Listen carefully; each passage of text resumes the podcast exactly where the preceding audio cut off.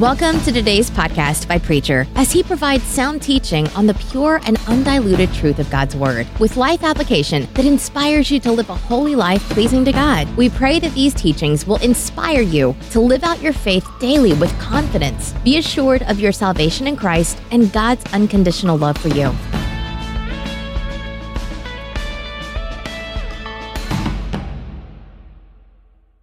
I'm beginning with the first verse. When Jesus had spoken these words, he went forth with his disciples across the Kidron Valley, where there was a garden which he and his disciples entered. Now Judas, who betrayed him, also knew the place, for Jesus often met there with his disciples. So Judas, procuring a band of soldiers and some officers from the chief priests and the Pharisees, went there with lanterns and torches and weapons. Then Jesus, knowing all that was to befall him, came forward and said to them, Whom do you seek? They answered him, Jesus of Nazareth. Jesus said to them, I am he. Judas, who betrayed him, was standing with them. When he said to them, I am he, they drew back and fell to the ground. Again he asked them, Whom do you seek? And they said, Jesus of Nazareth. Jesus answered, I told you that I am he. So if you seek me, let these men go. This was to fulfill the word which he had spoken. Of those whom thou gavest me, I lost not one. Then Simon Peter, having a sword, drew it and struck the high priest's slave and cut off his right ear. The slave's name was Malchus. Jesus said to Peter, Put your sword into its sheath. Shall I not drink the cup which the Father has given me? So the band of soldiers and their captain and the officers of the Jews seized Jesus and bound him. First they led him to Annas, for he was the father in law of Caiaphas, who was high priest that year. It was Caiaphas who had given counsel to the Jews that it was expedient that one man should die for the people. Lord, help us to understand, even in his ignorance, what Caiaphas was really saying.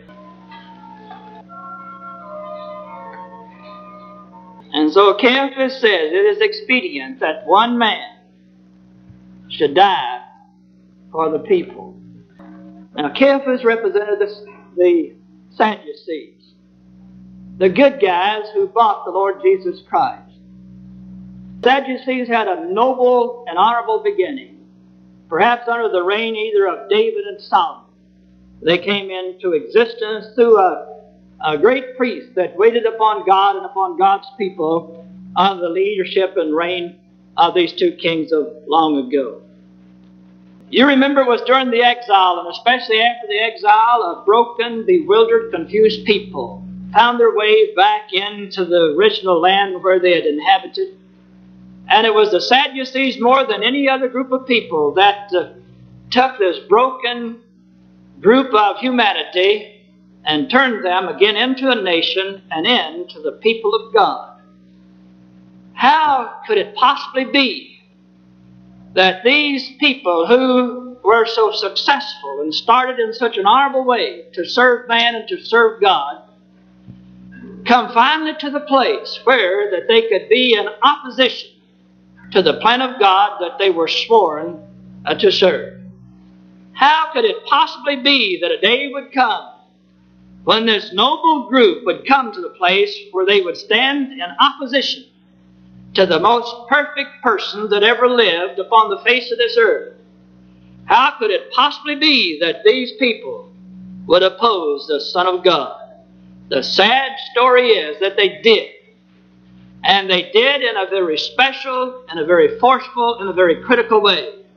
To the extent that they joined forces with a group of two groups that they were not on speaking terms with too well in order that they might seek the life of the Lord Jesus Christ. The Sadducees, headed by Caiaphas, became a willing tool in the hand of Rome. After Rome had overrun the people of God, it was the Sadducees who joined league with the Roman Empire. And they become, at that time, a puppet in the hand of Rome. And Caiaphas was the one that by and large that they dealt with when they were dealing with the Jewish people. They were the high and the mighty. It was a closed group because the only way that you could really be a Sadducee, you had to be born into the priestly family that was started way back under Moses, under the leadership of Aaron. It was not something that anyone could be. It was a select few and a select group that had the privilege to be in the priesthood.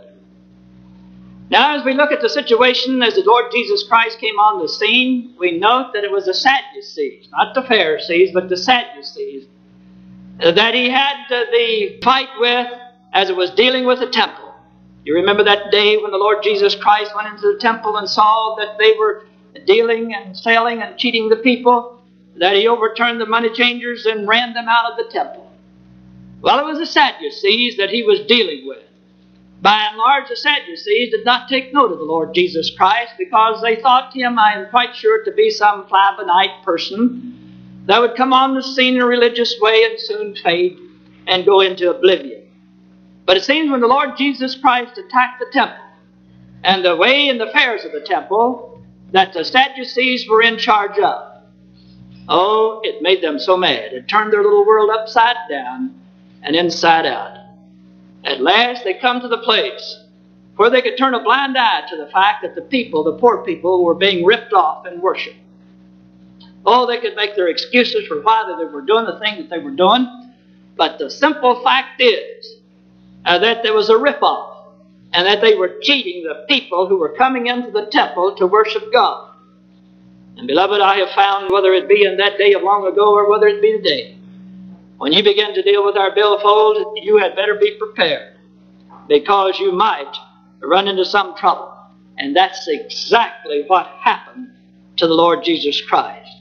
After he had turned their little world upside down, uh, the Pharisees made an overture to the Sadducees. And as strange as it might seem, these two groups were completely different.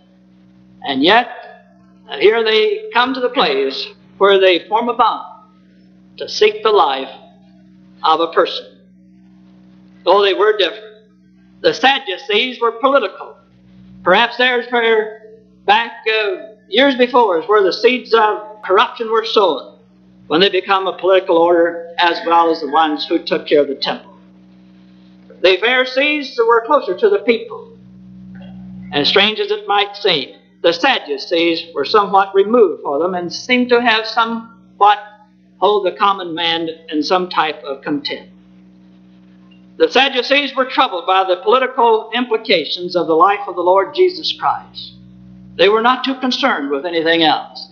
But when it became a place where the great population, the multitude were following the Lord Jesus Christ, it had the political implication, and they thought that they would lose their power in the nation.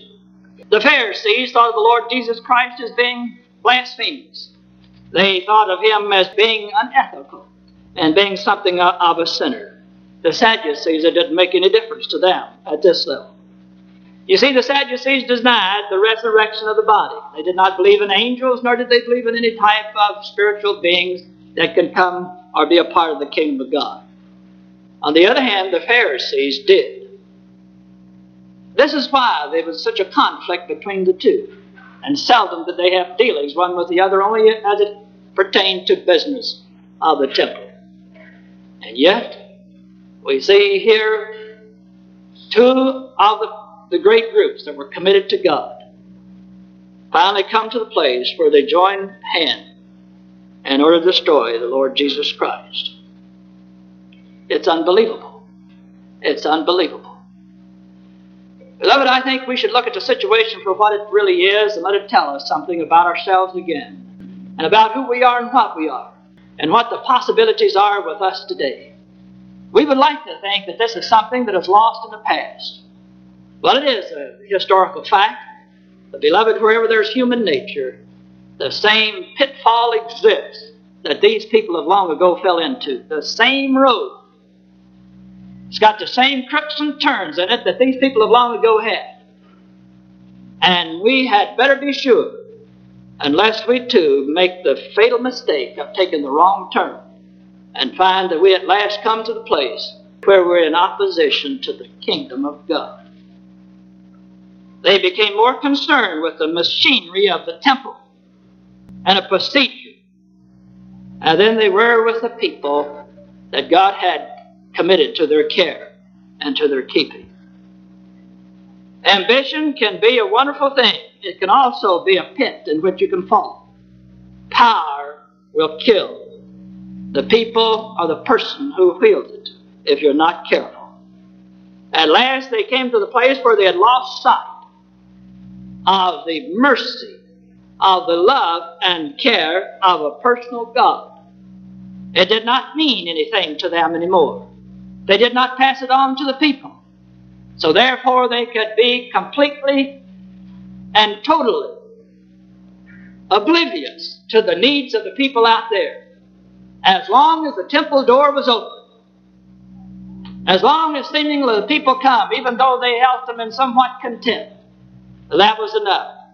They were really not concerned about what went on out there in the world. Can it not be laid to our charge at times that the only thing that we're concerned about is the machinery of the church and what we do within this particular room of our church?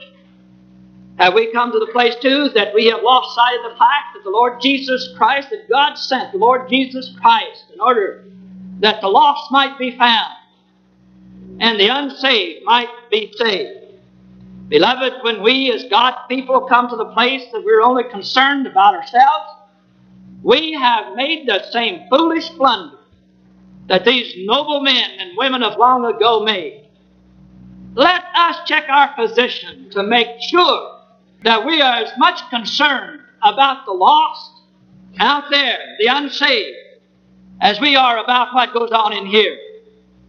Because if we come to the place where we are only concerned about the machinery of the temple, we have missed the heart of the gospel of the Lord Jesus Christ. Let us remind ourselves of the fact this morning and thank God. I did not plan it that way, but what a beautiful thing it is for it to be at the center of our worship service this morning. A communion, which calls us to the fact that we are committed to a person the person of the Lord Jesus Christ. It is secondary that we are committed to a church or a Methodist church. It is secondary what we happen to call ourselves. The prime thing that we must keep in mind at all times that we are committed to a person, the person of the Lord Jesus Christ that God gave to us. It is neither the temple, nor the law, nor Rome, nor Caiaphas, nor the church can take precedent over the needs of man. And where we let this happen, we have done violence to the gospel of the Lord Jesus Christ as we know it today.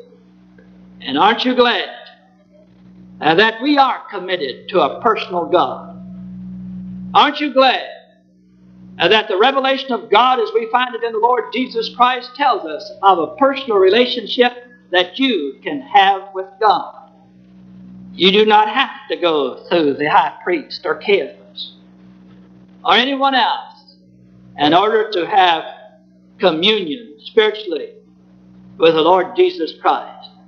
He has not only committed to us the Lord Jesus Christ, but He has committed to us the Holy Spirit in order that we might be able to have communion with Him in a personal way. It is true that we can give leadership to one another, that we can pray for one another. But, beloved, unless you come to the place where you have committed yourself to the personhood of Christ, it is of little avail to you and to the kingdom of God. So today, as we come to the Lord's table, let us remind ourselves that who we are and what we have been called to be an instrument in the hand of God to carry the saving gospel message of the Lord Jesus Christ to the people yet not born into the kingdom of God.